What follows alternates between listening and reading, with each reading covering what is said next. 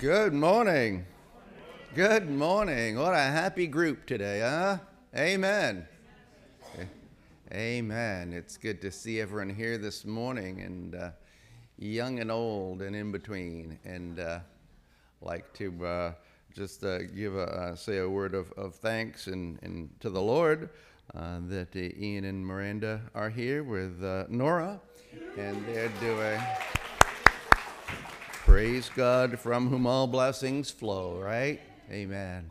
And uh, and there, and we want to just uh, say, a, give a, a, thank you to all those uh, that were able to uh, help do the moving. And there's a great undertaking and lots of moving. And uh, so I want to thank everyone for, as, uh, as the church body, of chipping in and, and, and helping. So I want to thank everyone for that. Uh, we have a couple of announcements in the uh, bulletin and uh, youth group um, uh, tomorrow night, all ages at 6 o'clock out here in the vestry. And um, we also just we uh, made the announcement last week that we'll be having our uh, spaghetti supper on Sunday, September 12th. I think that's the Sunday after this coming Sunday, I think. I don't remember. And uh, so, if you uh, so be in prayer for that, and uh, and love to see everybody uh, attend that, and uh, just have a, a, really good time of fellowship for that. And apparently, we're, there's a sign-up sheet in the back of the church if you're planning to attend. Is that it? Okay, all right. So if you can, sign up. If not, you won't be disbarred. So. All right, but that kind of gives everybody a, an idea of. That's right, that's right. But I've never seen a church supper where there wasn't plenty of food, right? I don't know about other places, but. Any other announcements this morning? Veggies in the back. Veggies in the back. I know. Gabe was just eating a, a, a bean, and I go, gee, I haven't had a fresh bean all season hardly. So, all right. Well, let's. Uh, Let's open with a word of prayer this morning. Our dear Lord and Heavenly Father, we thank you for this day. We thank you for your goodness in providing for us. And even as we go through difficulties and as we go through trials and ups, the ups and downs of life, we're thankful that you have promised to never leave us or forsake us. And we thank you for that. And sometimes uh, we just need that assurance. We thank you that we can be in your house this morning. We pray that you would quiet our hearts, that we would listen to your word this morning. And we get so busy doing our, our daily things that need to be done and lunch after church and, and things to do this afternoon. And we pray that you just quiet our hearts. We pray that you'd help us to listen to your word and that you would help us to grow and that we would be more like you. Again, we thank you that uh, uh, Ian and Miranda and Nora are able to be back with us this morning. And we thank you that uh, Garrett is able to uh, bring the message this morning. And we pray that uh, your Holy Spirit would speak through him this morning. And uh, we pray that you would just revive our hearts and revive our church. And we pray that you'd help us to be good testimonies as we go about our, our daily lives. We, again, thank you for everyone that is here this morning. And in Jesus' name we pray. Amen. Amen. Amen.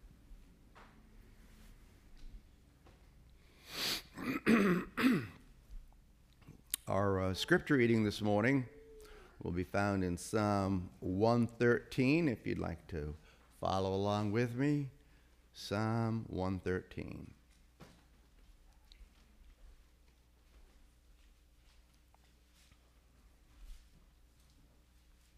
Praise the Lord. Praise, O servants of the Lord. Praise the name of the Lord. Let the name of the Lord be praised both now and forevermore. from the setting of the sun, uh, from excuse me, from the rising of the sun to the place where it sets. The name of the Lord is to be praised. The Lord is exalted over all the nations, his glory above the heavens. Who is like the Lord our God, the one who sits enthroned on high, who, steeps down, who stoops down to look on the heavens and the earth? He raises the poor from the dust and lifts the needy from the ash heap. He sets them with princes, with the princes of their people. He settles the barren woman in her home as a happy mother of children. Praise the Lord. Amen. May the Lord bless the reading of his word today.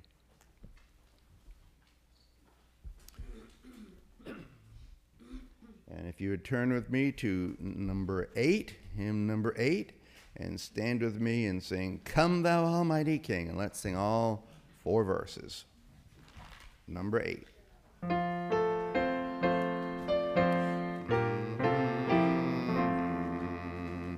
Come Thou Almighty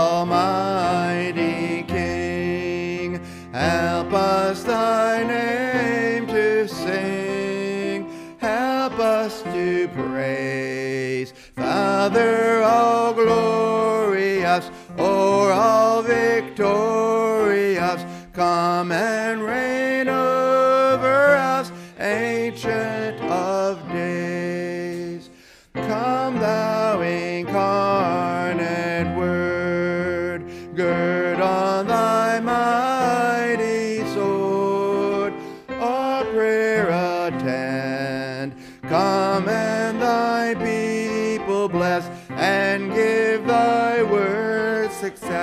Spirit of holiness, on us descend.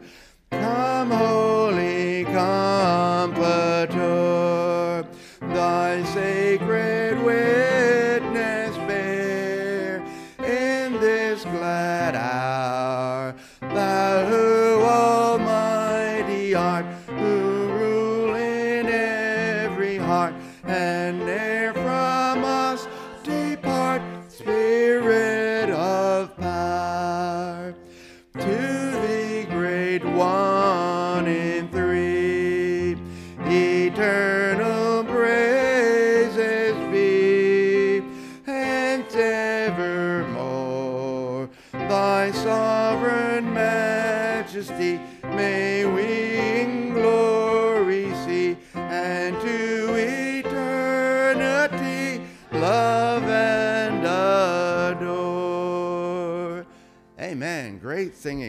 You may be seated. Thank you. Amen.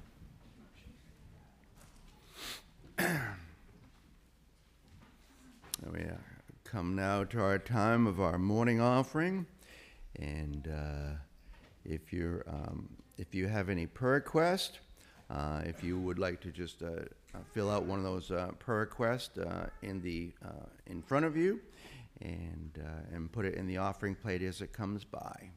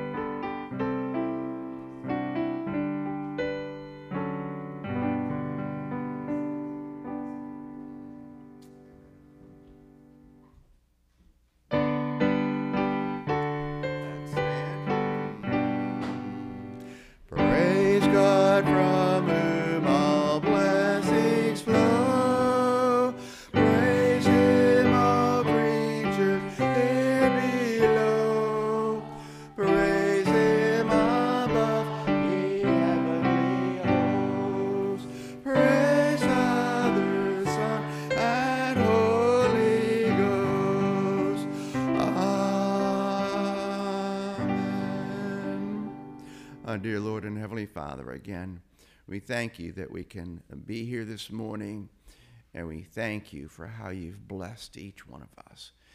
And we thank you that as the song was being played, that you do all things well. And we thank you for blessing us. We thank you for this country that we have to live in. And we just thank you for our jobs and many, many blessings that you give to us each and every day. We thank you for this offering that's been given, and we realize that every single bit of it is from you. And we're giving back just a portion of that to you. We pray that you would take it and bless it and use it for your honor and glory. In Jesus' name, amen. amen. And if you would remain standing, we will sing number 342 Rock of Ages. 342.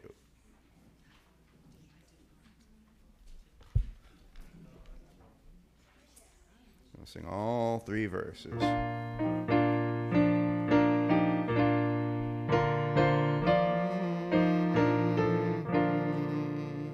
Rock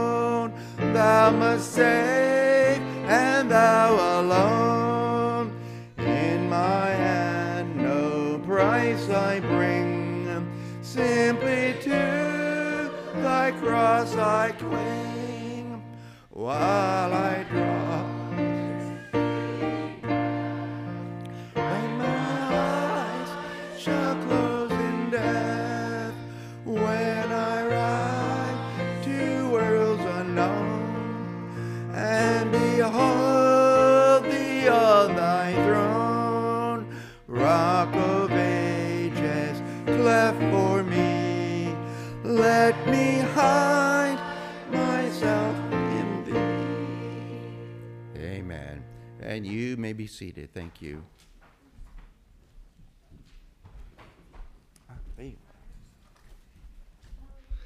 Well, good morning, church.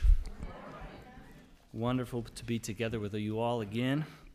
I'm going to take some time now to go before the Lord in prayer. I've got a few prayer requests here on the slips in the offering. Any uh, requests, praises, thanksgivings we want to remember together before the Lord? Brian. Uh, pray for my cousin Kathy. She's dying matter of days now. I don't know if she's saved or not, but she does have a knowledge of the gospel. She never made a profession of faith in Christ. Okay. Yeah, we'll continue to lift Brian's cousin Kathy up in prayer. Uh, she's in uh, the late stages of her life, and uh, Brian's not aware of the state of her soul, so we'll pray for her.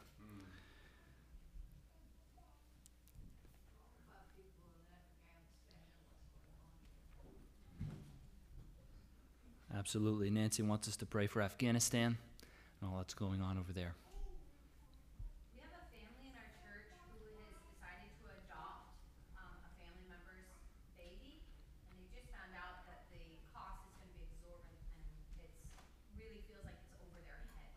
Mm. Their last name is Tissue, so if you just lift up the Tissue family while we're here and spread the love. Absolutely. Thanks for sharing, Siri. So there's a family at, in Christ the King, the Tissue family. They're looking at adopting, uh, and the cost is just is astronomical. But they're really feeling led in that direction. So we'll we'll pray for the Tissue family, and uh, and that the Lord would provide. Yeah, Christina.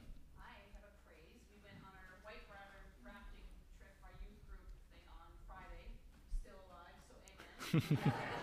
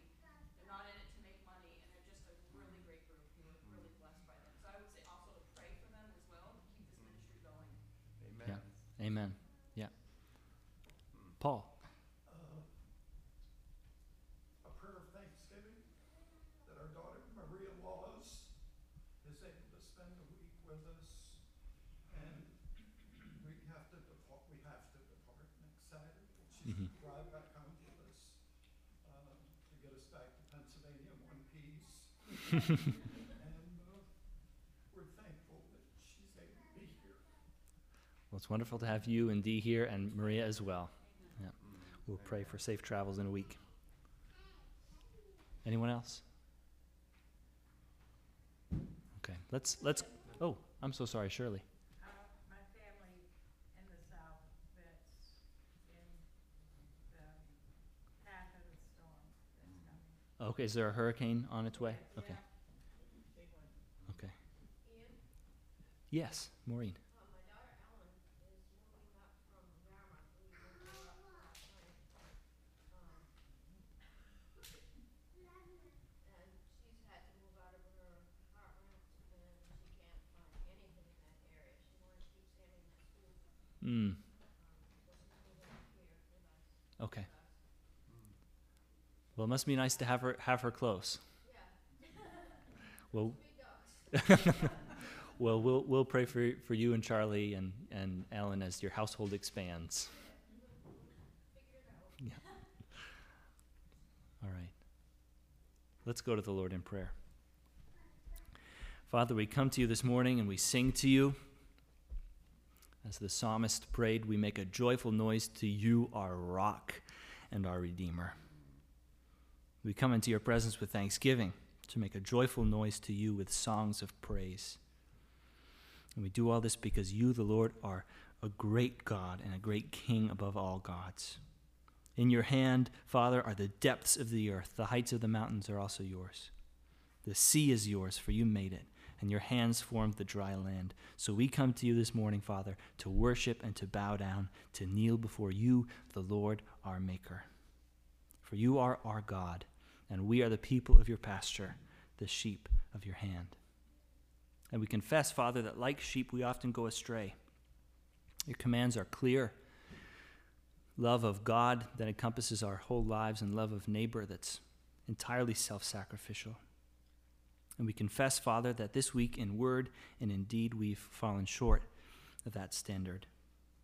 Our hearts and our hands often stray from the rightful love and worship which you deserve. And our love for our neighbors is often half hearted or mixed with impure motives. So, out of the depths, we cry to you, O Lord. Hear our voices. Let your ears be attentive to the voice of our pleas for mercy. Let's silently confess our sins unto God.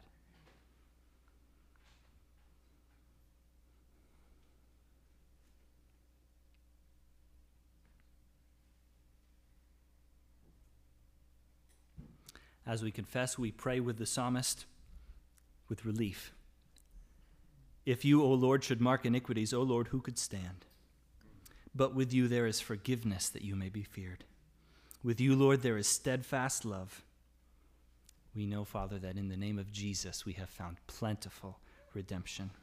And so we ask for forgiveness with confidence, knowing that Christ's perfect work on the cross really is perfect to cleanse us from all of our iniquities.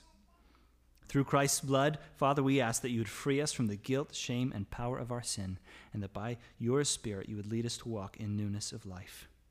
We've been crucified with Christ. It is no longer we who live, but Christ who lives in us. And the life we now live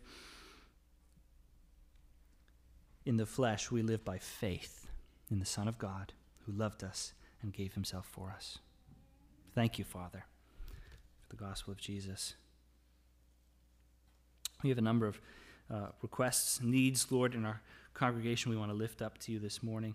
Uh, we think of Andrea Littlefield. We pray that you'd uh, be with her, continue to minister, Lord, to her body and to her soul.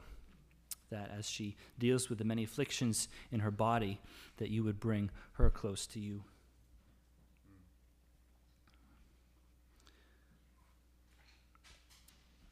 Lord, we lift up to you Kate, who's a young woman who works with Jane.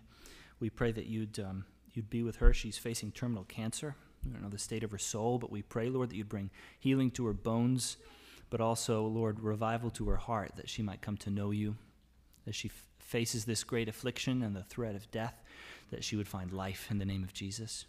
Pray that you'd work powerfully in her life by your Spirit.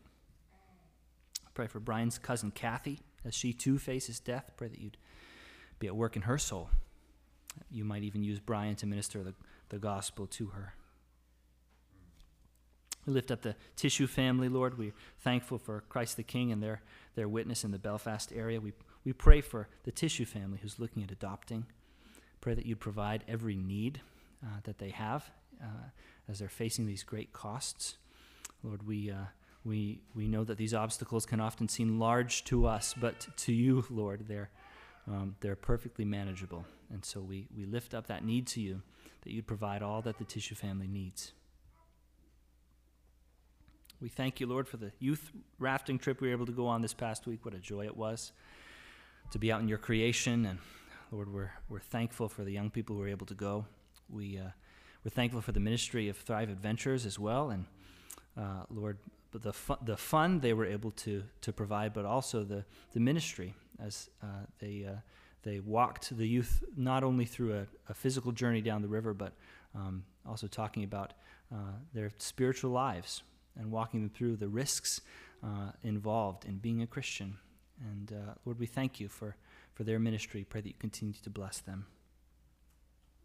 We're thankful for Paul and Dee Heinlein and their presence with us this summer. We pray that you'd be with them as they look towards head, heading home in a week, that you'd bless their travels. And we're thankful for Maria as well, Lord.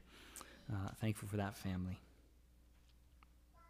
We lift up Shirley's family in the south as they're facing a hurricane. Pray that you keep them safe. You'd put a hedge of protection around them. And we pray too, Lord, for, uh, for Maureen and uh, Charlie uh, as they welcome their daughter Ellen into their home. And we pray that uh, for that household, Lord, and all the logistics of, of adding some members to a, a, a home. And uh, we pray, Lord, that in, in all of it they would, they would enjoy sweet fellowship with one another, that you'd be glorified.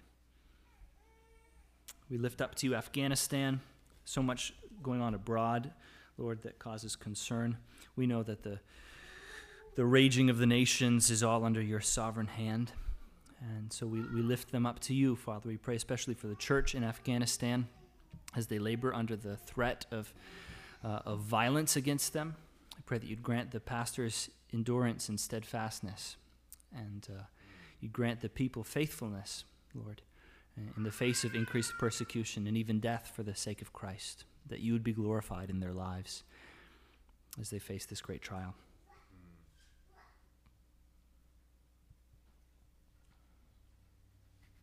We're thankful, Father, for the assurance that you are, you are king over all kings and that even now Christ is seated at your right hand. We, we thank you, Jesus, that uh, you are Lord over all, even now. That's the assurance we have in the face of the raging of the nations. You, God in the heavens, you laugh as the nations rage. We look forward, Lord. We long for the day when you will bring peace to all nations, when by the strength of your right hand you'd put down the rebellion of the people of this world against your name, that your name would be will be one day hallowed among the nations. We long for that day. We pray that you'd usher it in soon, Lord Jesus. Pray that we might be instruments in your hand uh, to be about the ministry of the gospel of reconciliation uh, in our church and in our community. Lord, we pray for the continued ministry of this church, that your gospel would continue to be faithfully proclaimed in the midst of a culture which, which often denies you, Lord, and which rebellion only seems to be increasing. We pray that we be light on the hill. Pray that we be able to minister the truth in love. We pray, Lord, for the ministry of the word this morning as Pastor Garrett comes and preaches. We thank you for him and his ministry and for his family with us this morning. Uh, we pray that you'd speak through him as he brings the word, that you'd be at work among us by your Spirit. We pray all this in the wonderful name of Jesus. Amen. We don't have to go back into prayer, but I just, it's laying it on my heart. I forgot to ask for prayer for the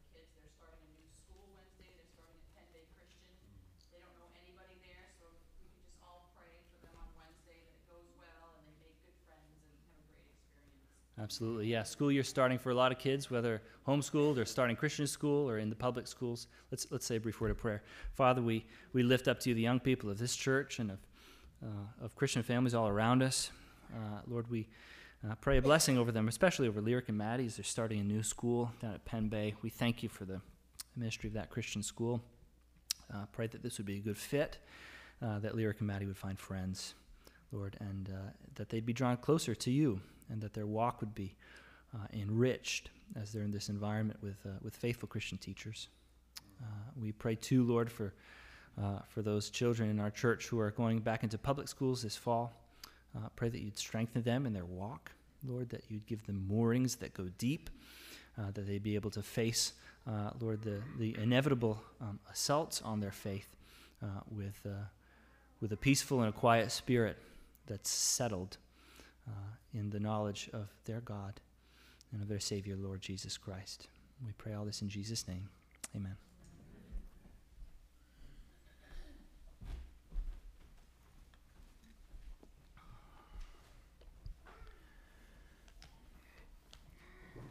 Our final hymn before the message is number 311, Hallelujah, what a Savior. And, uh, and uh, so often we, we sing these songs uh, in church, but we, uh, every so often I sit down and I, I look through the words of the songs and so much meaning. And uh, so as we're singing uh, 311, I'd like us just to contemplate the meaning of the words. Let's stand and sing all five verses of 311. Hallelujah, what a Savior.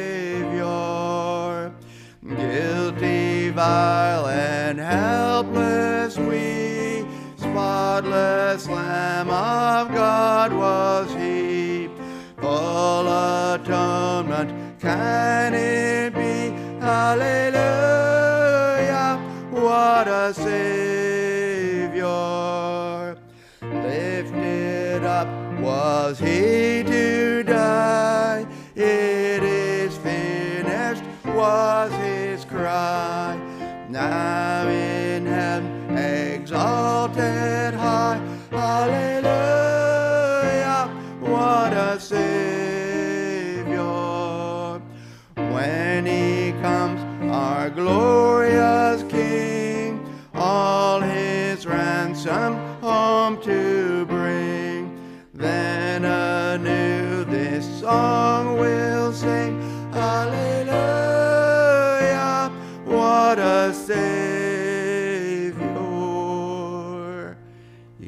seated. Thank you.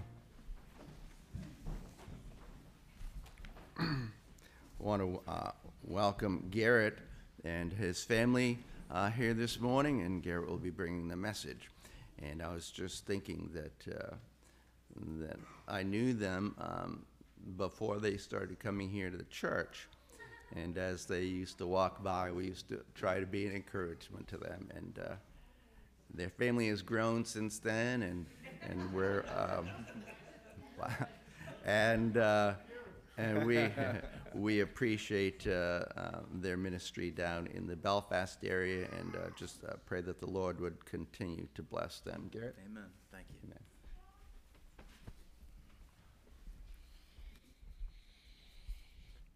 It's nice to be with you guys.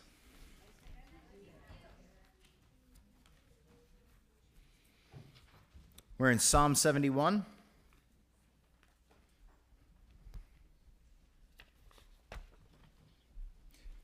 Psalm 71.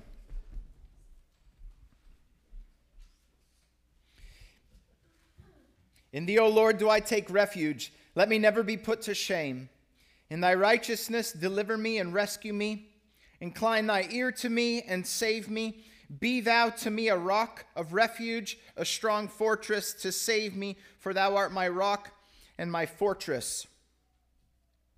Rescue me, O my God, from the hand of the wicked, from the grasp of the unjust and cruel man. For thou, O Lord, art my hope, my trust, O Lord, from my youth. Upon thee I have leaned from my birth. Thou art he who took me from my mother's womb. My praise is continually of thee. I've been as a portent to many, but thou art my strong refuge. My mouth is filled with thy praise and with thy glory all the day. Do not cast me off in the time of old age.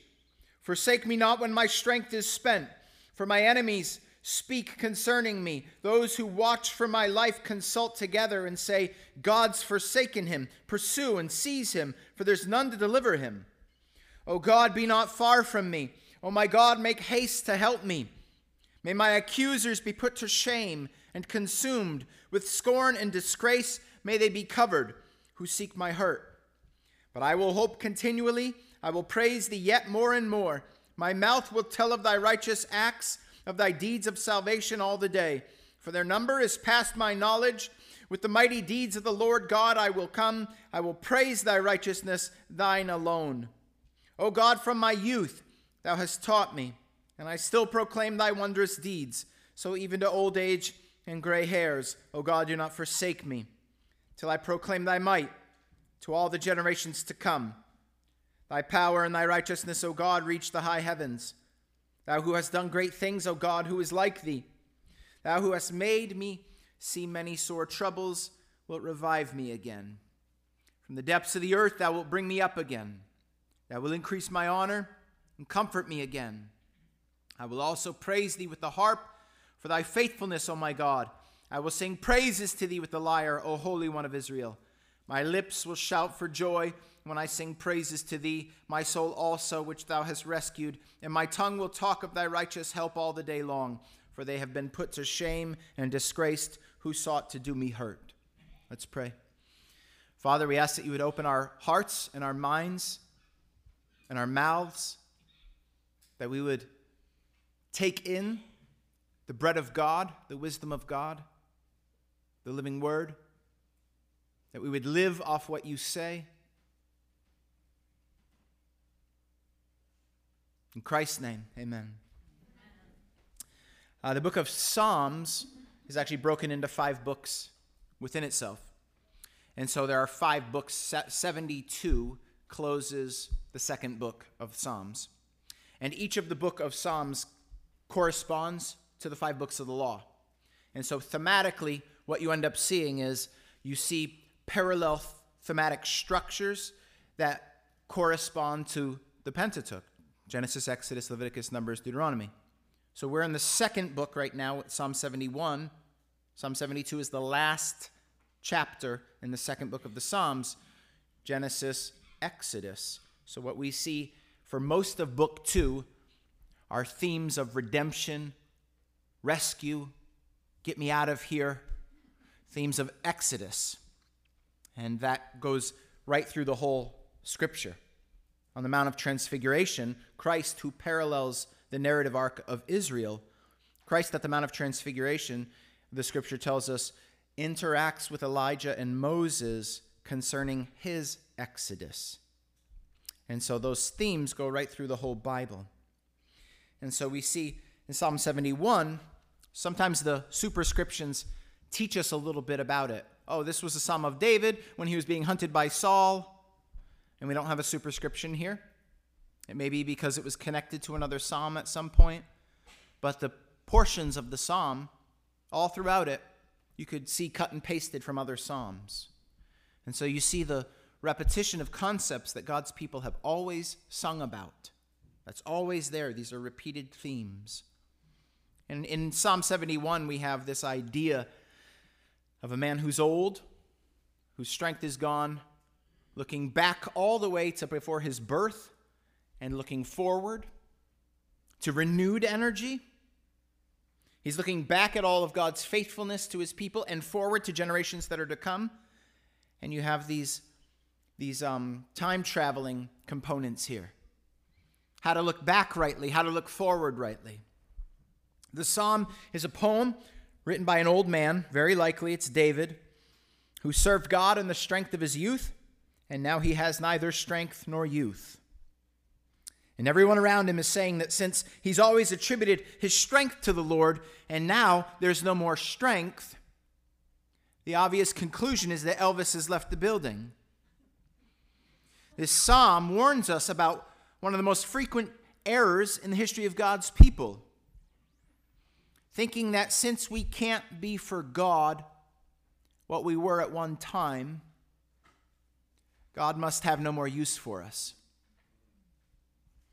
And what God teaches us in this psalm is the same lesson he teaches us throughout Scripture, especially in Philippians by the Apostle Paul. I've learned in whatever situation I am to be content. I know how to be brought low, I know how to abound. In every and any circumstance, I've learned the secret of facing plenty and hunger, abundance and need. I can do all things through Christ who strengtheneth me. We're being taught that when God is our strength, when God is our strength, we're gifted with freedom to have our own strength come and go. And it will. From birth to death, you will have heydays and valleys. You'll have high points and low points. You'll have times when you feel strong, and you'll have times when you feel obliterated, and you are not to operate on your feelings or on what it looks like, but on what God's word has said. When God is our confidence, we're freed to no longer be dependent on the approval, the approval of others. If God is for you, what does it matter who is against you? And when God is our salvation and our righteousness, we don't need to live in fear that we might not be good enough. 1 Corinthians 1:30 The son of God has become for us wisdom from God, righteousness, sanctification, and redemption. With that, let's begin verse 1. In you, O Lord, do I take refuge. Let me never be put to shame. In your righteousness Deliver me and rescue me. Incline your ear to me and save me. He's relinquishing his own uh, reputation. In your righteousness, do it. I'm a shell. I've got nothing left. In your righteousness, do it. These are phrases that repeat throughout the book of Psalms. As I said, when the psalmist says, let me never be put to shame. It's helpful to know, as some of your translations will mark, the word shame also means confusion here. The public display of someone whose way is not founded on the wisdom of God is a shameful thing. It's a shameful thing to be naked in public and to not know where you are, right? It's a shameful thing to be exposed as someone who is actually entirely and thoroughly confused. Everybody's afraid of it. It's why people all over the world are more afraid of public speaking than dying. Because what if I get up there and everybody knows I don't have a clue? It's a big fear, right? Because we're afraid of confusion being put on display as being who we are.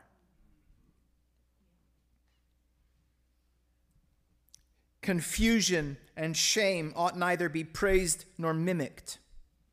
And this helps us to understand why the Psalms so often ask for the wicked to be publicly exposed. You're not nicer than the Holy Spirit. So if the Bible actually says, let the wicked be put on open display and let everybody see that their way is ruin and let their teeth be bashed out of their head, you don't get to go, well, I'm nicer than that. I wouldn't say that. That's Jesus saying it. You don't, you don't get to be nicer than Jesus when the psalmist says, put the wicked on public display, it's a good thing. And we have to recognize what Scripture is doing. There's a relationship between confusion and shame and godlessness. And the world needs to know it because salvation is being rescued from those things. Salvation is being rescued, as we see in Psalm 71, from confusion and shame that is connected to godlessness and a lack of wisdom that only comes by eating God's word like you die without it. This is a lesson our culture would do well to remember, a lesson my household would do well to remember, a lesson the Bible tells you all the way through eat the word of God or you die. Eat the word of God or you die. Salvation here being pleaded is stated in such a way that it's dependent on the description in verse 1. Sometimes we think, we hear the word salvation and we think justification. And that's going to create a lot of problems for you when you read the Bible if every time you hear salvation you think justification. Because the Bible talks about all kinds of things that are saving that aren't necessarily justifying. Ezekiel 17, when the wicked man ceaseth to do that which is wick, that which is wicked and doeth that which is right, he saves his own soul alive. What? You don't want to hear justification. You want to hear, you just got rescued, bro, because wickedness will kill you. And when a person repents and does what God says, there's a blessing of life that's there. It doesn't mean they're going to stand in front of God and say, I did what is right. And God says, Well, I have to let you in, right? You're justified by faith only in the blood of Jesus. But salvation is kind of like a, a zip file. It's got all kinds of stuff when you unpack this. There's all kinds of ways that God's saving you every day. Save me, the psalmist is petitioning, from confusion, which here is the absence of wisdom and its resultant shame. The salvation of God answers this prayer Rescue me, save me. The salvation of God answers this prayer in the form of the Word of God. The psalmist will sing about it over and over. The wise person is the one who eats God's Word like he or she would die without it. In Psalm 1, the person who eats God's Word is a person who can, be, who can feed others, constantly feed others. A fruit tree laden with fruit all year long. That's a person who eats God's word. We often erroneously think of God's word as something like a vitamin supplement, and that's not true. It's not a vitamin supplement. We talk about God's word like, well, I notice a difference in my attitude when I'm on it regularly, almost like it's B12. It's not a vitamin supplement. It's bread and water, it's bread and wine. You don't eat it, you actually die. You shrivel up. It's not a little more B12. It's not, I did my devotions and I kind of like the way I feel every once in a while and I can recognize I'm kind of I'm kind of running a cleaner fuel when I do my devotions. No, you'll die. You'll die. God's word is wisdom, and those who don't live on it are inevitably and necessarily servants of confusion and shame. Those who hate wisdom love death, Proverbs 8:33. Those are your options. Those who hate wisdom love death. Let's go to verse 3. Be to me a rock of refuge to which I may continually come. You've given the command to save me, for you are my rock and my fortress. Rescue me, O my God, from the hand of the wicked, from the grasp of the unjust and cruel man. For you, O Lord, are my hope, my trust, O Lord, from my youth. Upon you I've learned, I, upon you I've leaned from before my birth. You are he who took me from my mother's womb. My praise is continually of you. Having first asked for salvation from a confused and shameful end, he now asks for deliverance from the injustice that comes at him in the hands of others. The plea is based upon the fact that the psalmist's trust is in the Lord. God, save me because I'm trusting in you. This is good currency that God always honors. If anyone trusts in the Lord, they will never be abandoned. If anyone trusts in the Lord, the psalmist says over and over, they'll never be put to shame. Doesn't mean you won't walk through a valley of shadow of death. It means you will not land in confusion. There will be light for your feet. You will know where you're going. You'll hear God's word this way, walk in it. You won't be lost. Those are all words from the Bible.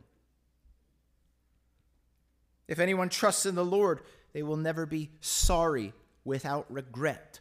That's a scriptural phrase about those who trust in the Lord. They will be without regret at having done it. They will never be denied. They will never be cast out. We could go on. Notice the transition in verse 6 throws the responsibility back onto God for this long standing faith.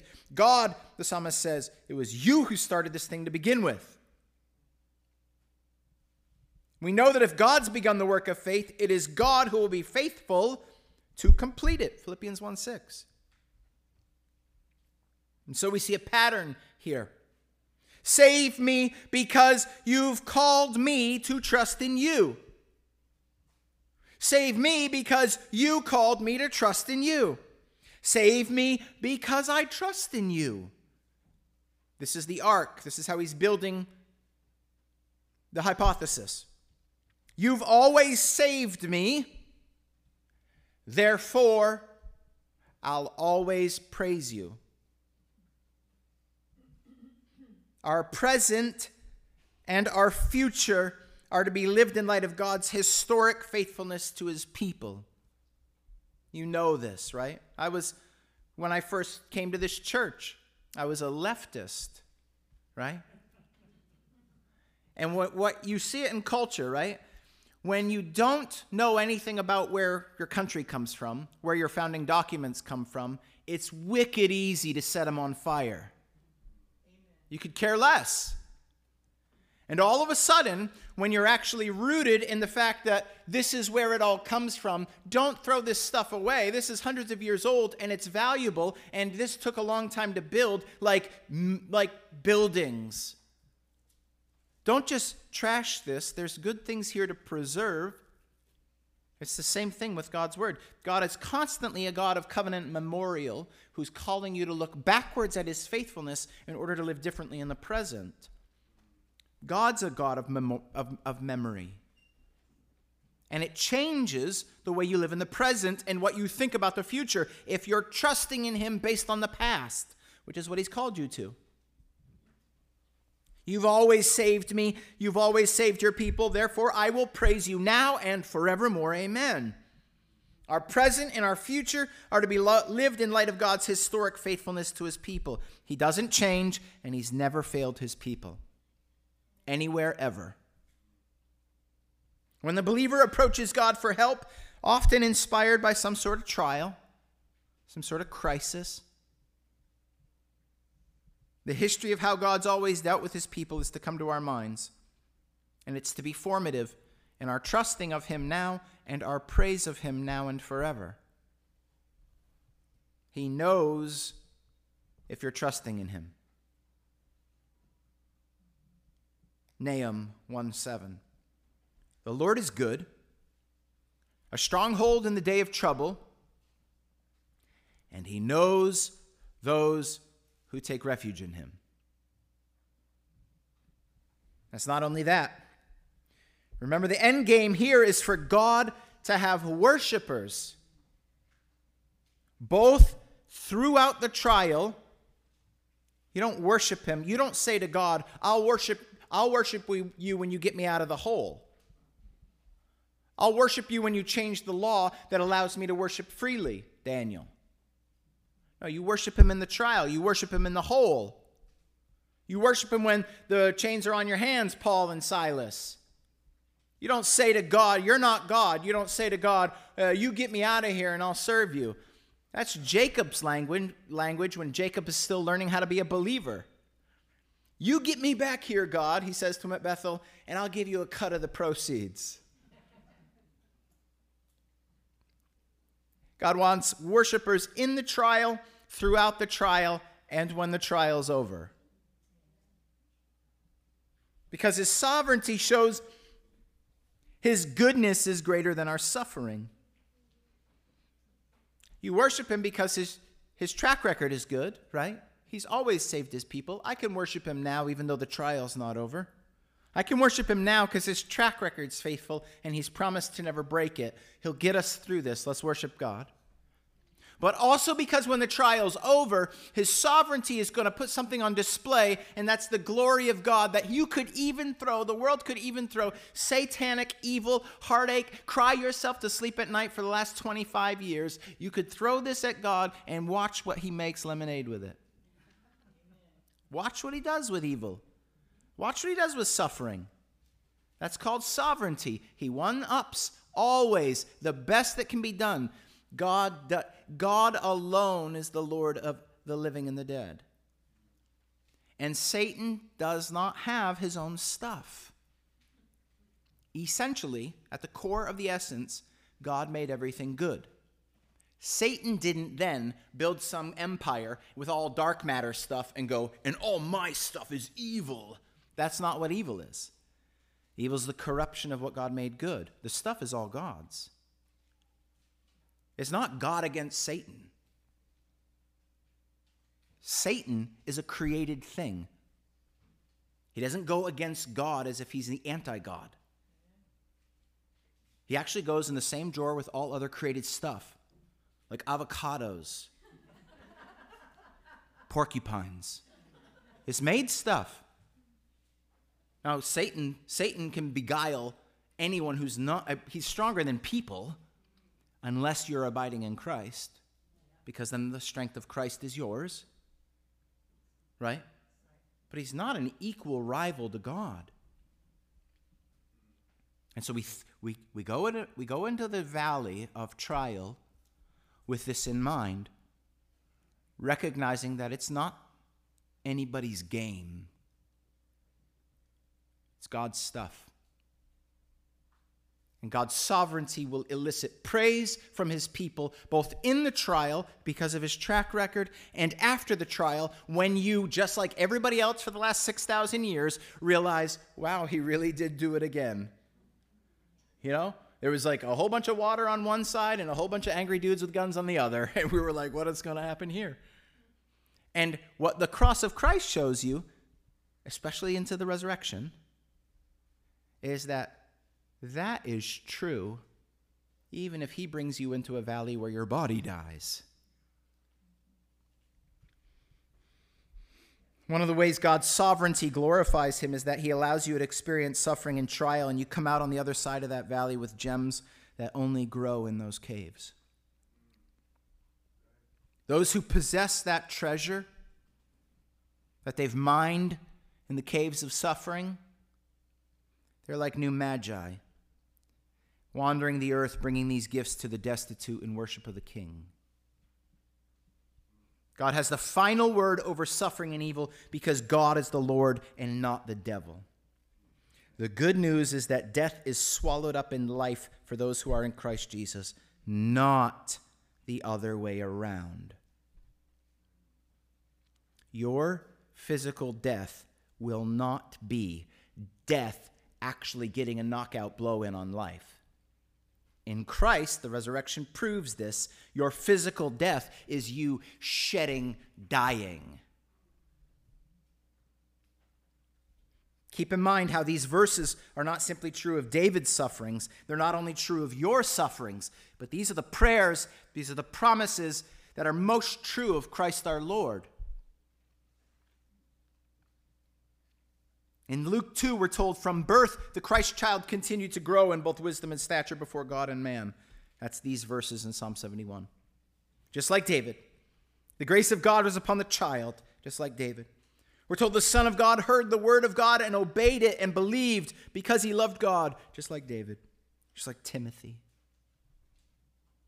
You remember from Psalm 22, Christ not only lamented the momentary and apparent success, apparent success of the wicked, fully human, but he also entrusted his own soul to the salvation of God. If God's word is true enough for Christ to believe it in the valley of trial, it's true enough for you to believe it there. Verse 7 I've been as a portent to many, but you are my strong refuge. My mouth is filled with your praise and with your glory all the day.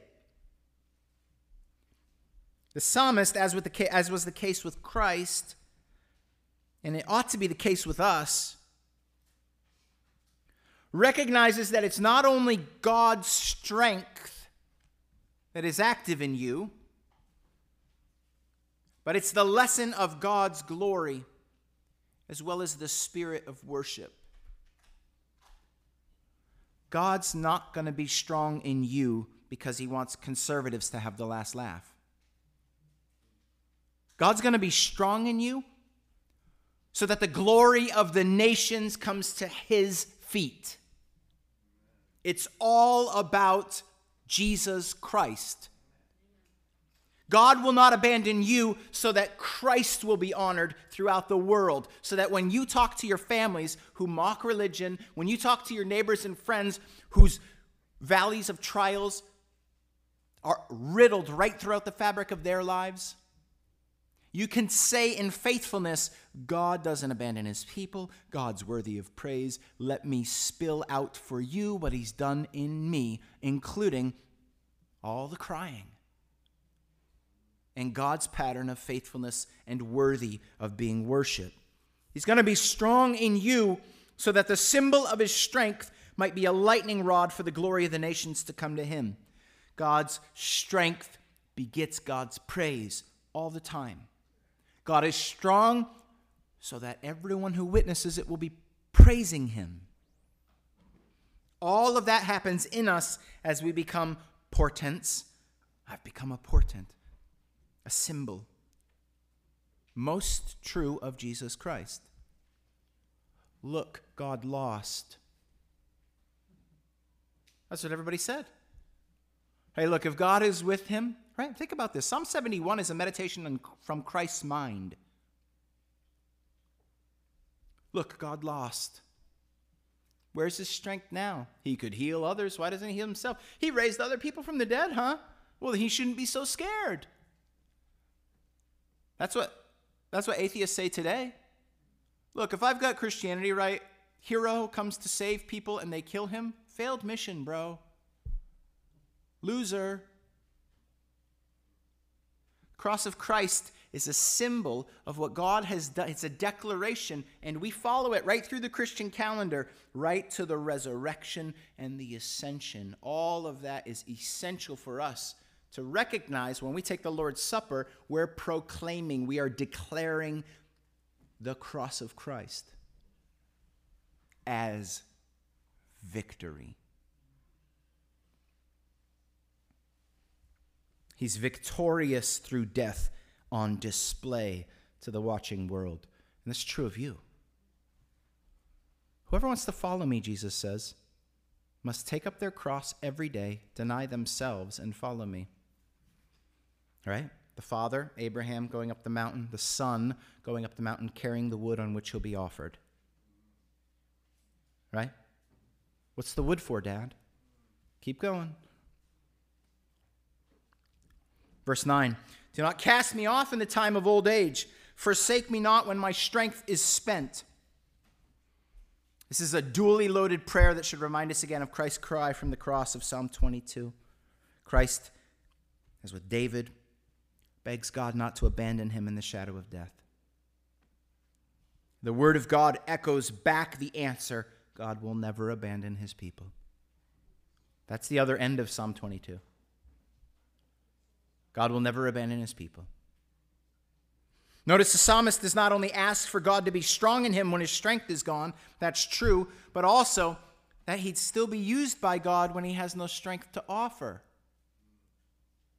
Tribute offering was this offering where we'd take grain from the field, from God. God gave us grain, but then we sort of pounded it down and ground it down and added yeast or not, added sugar, water, a little milk, oil, put it in the oven, and then we took what we did with it and we give it back to God. And now he's got no strength. This is crucial. You may have known what it was like to serve God in some capacity when that was your season.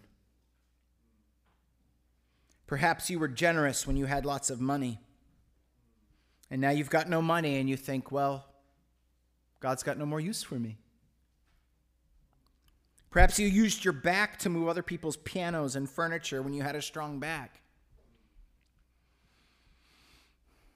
Maybe you had a bunch of kids when you were young, plenty of lunch all the time, and so you offered it to everybody you knew would benefit from it. That's good. David warred to the glory of God when his arms could bend the bow. And then when it started actually creating more problems for the army, they said, We love you. You got to kind of stay home from now on. What does that do to a guy who all of his record, everything he's been known for, everything he's declared as true, the way he's given glory to God was like this? And everyone was like, Praise God. Wow. And now here, here he is, crumpled up in his wheelchair.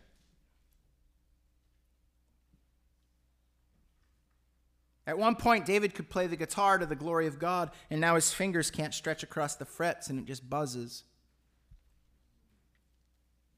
What about now? The psalmist has been a certain kind of guy, and he's been given it all to the glory of God.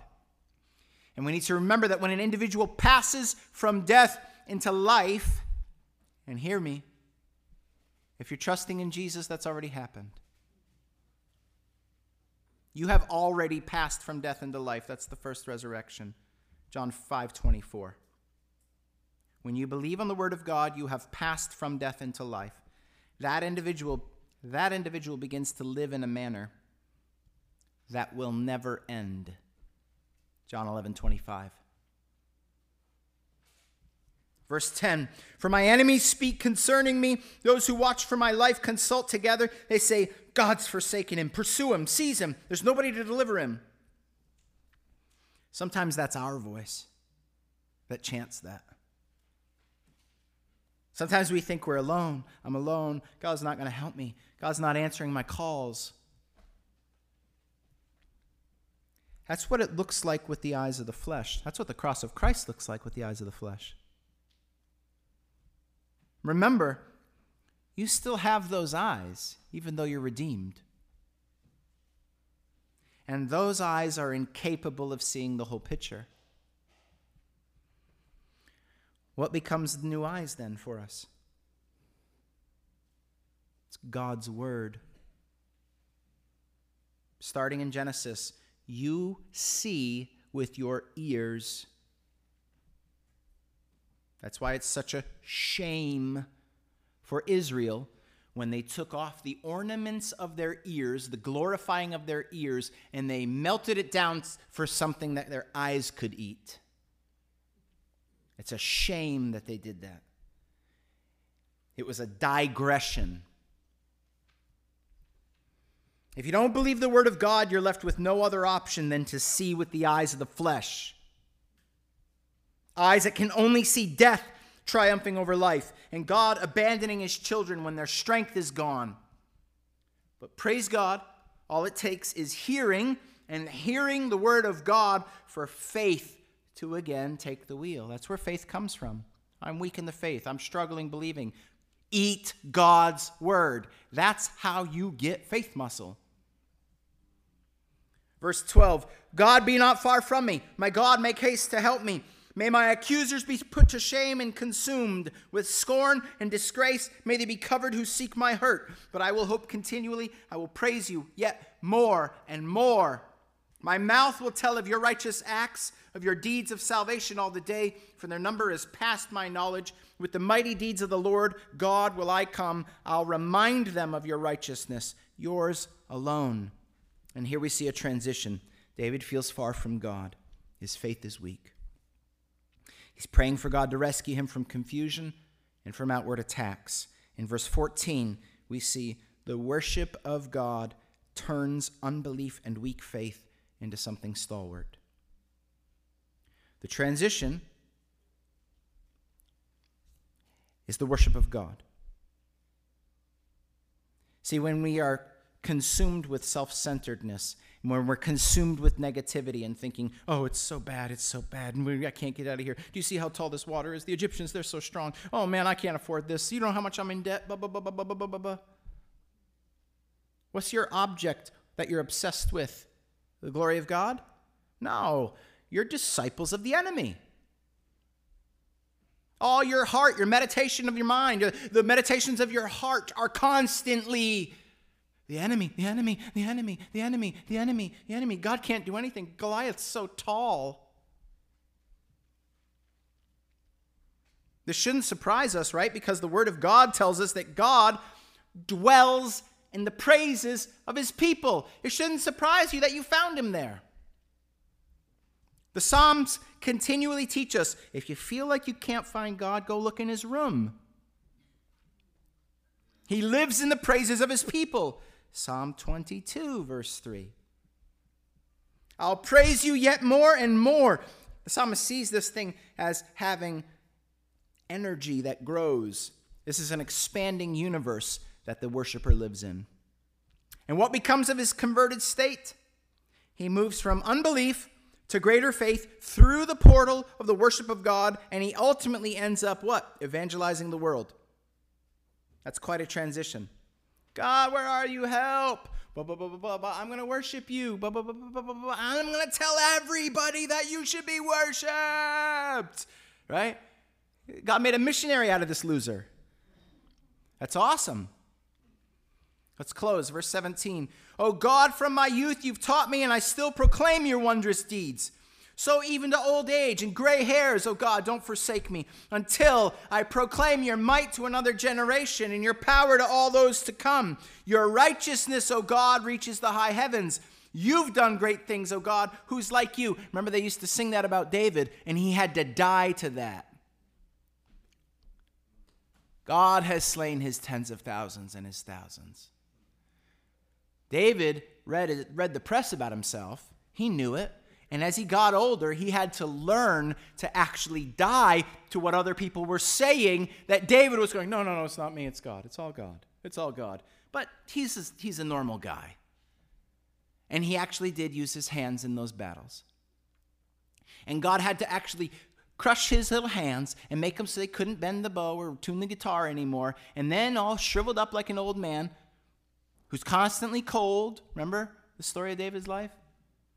This wasted shell of a man who used to be this powerhouse, when he's all shriveled up and everything, he starts learning, it's actually always been you, God. Guess who else learned that? Everybody else in the Bible. Jacob, everybody else. Jake, Jacob standing in front of Pharaoh. My, my life's worthless. It's been, it's been um, hard and long and bitter, and God's good.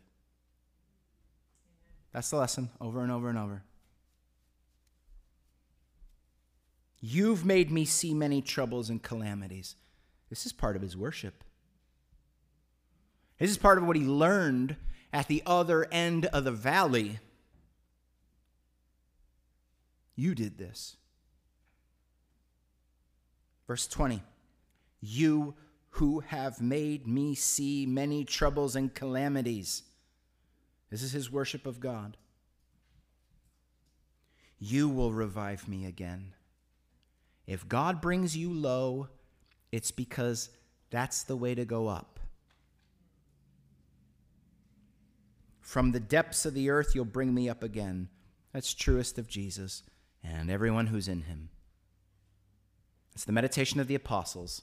We know that God brought our Savior low burdened him, man of many sorrows, put him low to the earth, and raised him up. And so we die in his crucifixion with him, are buried with him in his death through baptism. We are buried, we go low, and we go up with him. You're raised with him in his resurrection. you Paul says in the opening of Ephesians, you're a, you've ascended with him. You're seated with him in the heavenlies. Not will be, are. Verse 21 You'll increase my greatness and comfort me again. I'll also praise you with the harp for your faithfulness.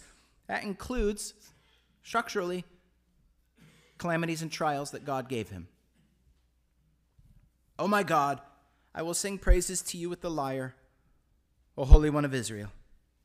My lips will shout for joy when I sing praises to you, my soul also, which you have redeemed. My tongue will talk of your righteous help all the day long for they've been put to shame and disappointed who sought to do me hurt. He looks now with the eyes of the apostles who, after the cross, proclaim how profound the victory of Jesus Christ actually is. The condemnation of the wicked is already upon us. They are condemned already. John 3.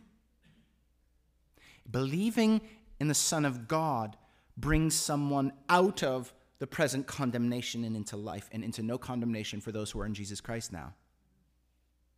And so the, that's why the transition of the verb tenses change, changes for the psalmist by the end. He's looking at it as a reality. 40 seconds ago, he was going, God, do this. You've, you've done it. His perspective has changed. You'll experience different seasons of strength being taken from you. You'll be forced by time to become things you did not want to become. Jesus says that to Peter. Someday you'll, you'll be told to go where you don't want to go, and somebody else will put your clothes on you, and they'll bind you, and somebody else will make you go with them. And John says, He said this concerning the kind of death Peter would die. You'll go where you don't want to go. It's not simply old age sapping strength from you, though.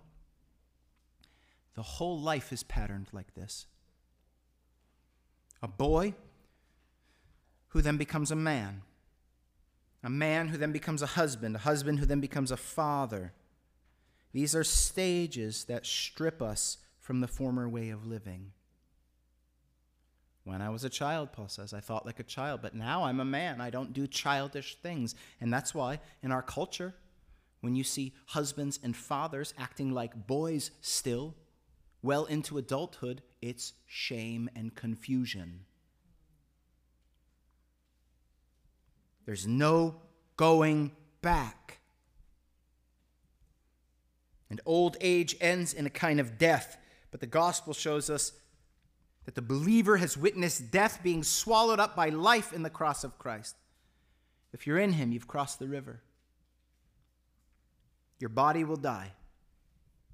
But the victory of the cross is one that renders physical death not a taking away of life from you. That's not what it is. It's a taking away of dying. The cross is pure victory. It's not defeat in any way. And we need to, along with the psalmist, put the whole body to work in the worship of God, regardless of the station in which you think you're most comfortable. Spurgeon said, Since God's bread is always in your mouth, so should his praises be. Therefore, those also who suffer according to the will of God shall entrust their souls to a faithful Creator in doing what is right. 1 Peter 4:19. Amen. Father, thank you for the word of God. Feed us with bread from heaven, conform us to the image of God, the manna, Jesus Christ, the bread from heaven that God gave to the world that we might live. Whoever eats of this bread, whoever drinks of this cup, proclaims the Lord's death. We thank you and praise you for the true wine, which is the blood of Jesus the true bread, which is the incarnate Son of God. In his name, amen. Let's stand and sing number 680, All the Way My Savior Leads Me.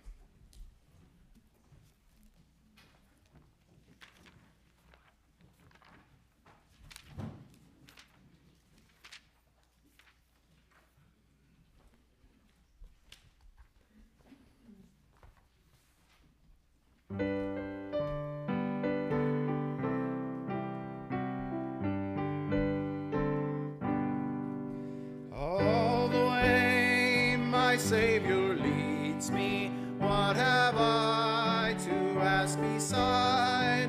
Can I doubt his tender mercy, who through life has been my guide? Heavenly peace. by faith in him to dwell. For I know whate'er befall me, Jesus doeth all things well. For I know whate'er befall me, Jesus doeth all things well. All the way my Savior leads me, cheers each winding path I tread gives me grace for every trial, feeds me with the living bread. Weary steps may falter, and my soul athirst may be, gushing from the rock before me. Lo, a spring of joy I see, gushing from the rock before me. Lo, a spring of joy I see. All the way my Savior leads me. Oh, the fullness of His love. Rest to me is promised in my Father's house above. When my spirit clothed immortal wings that fly to realms of day. This my song through endless ages. Jesus led me all the way. This my song through endless ages. Jesus led me all the way. May the Lord bless you and keep you. May he cause his face to shine upon you and be gracious to you.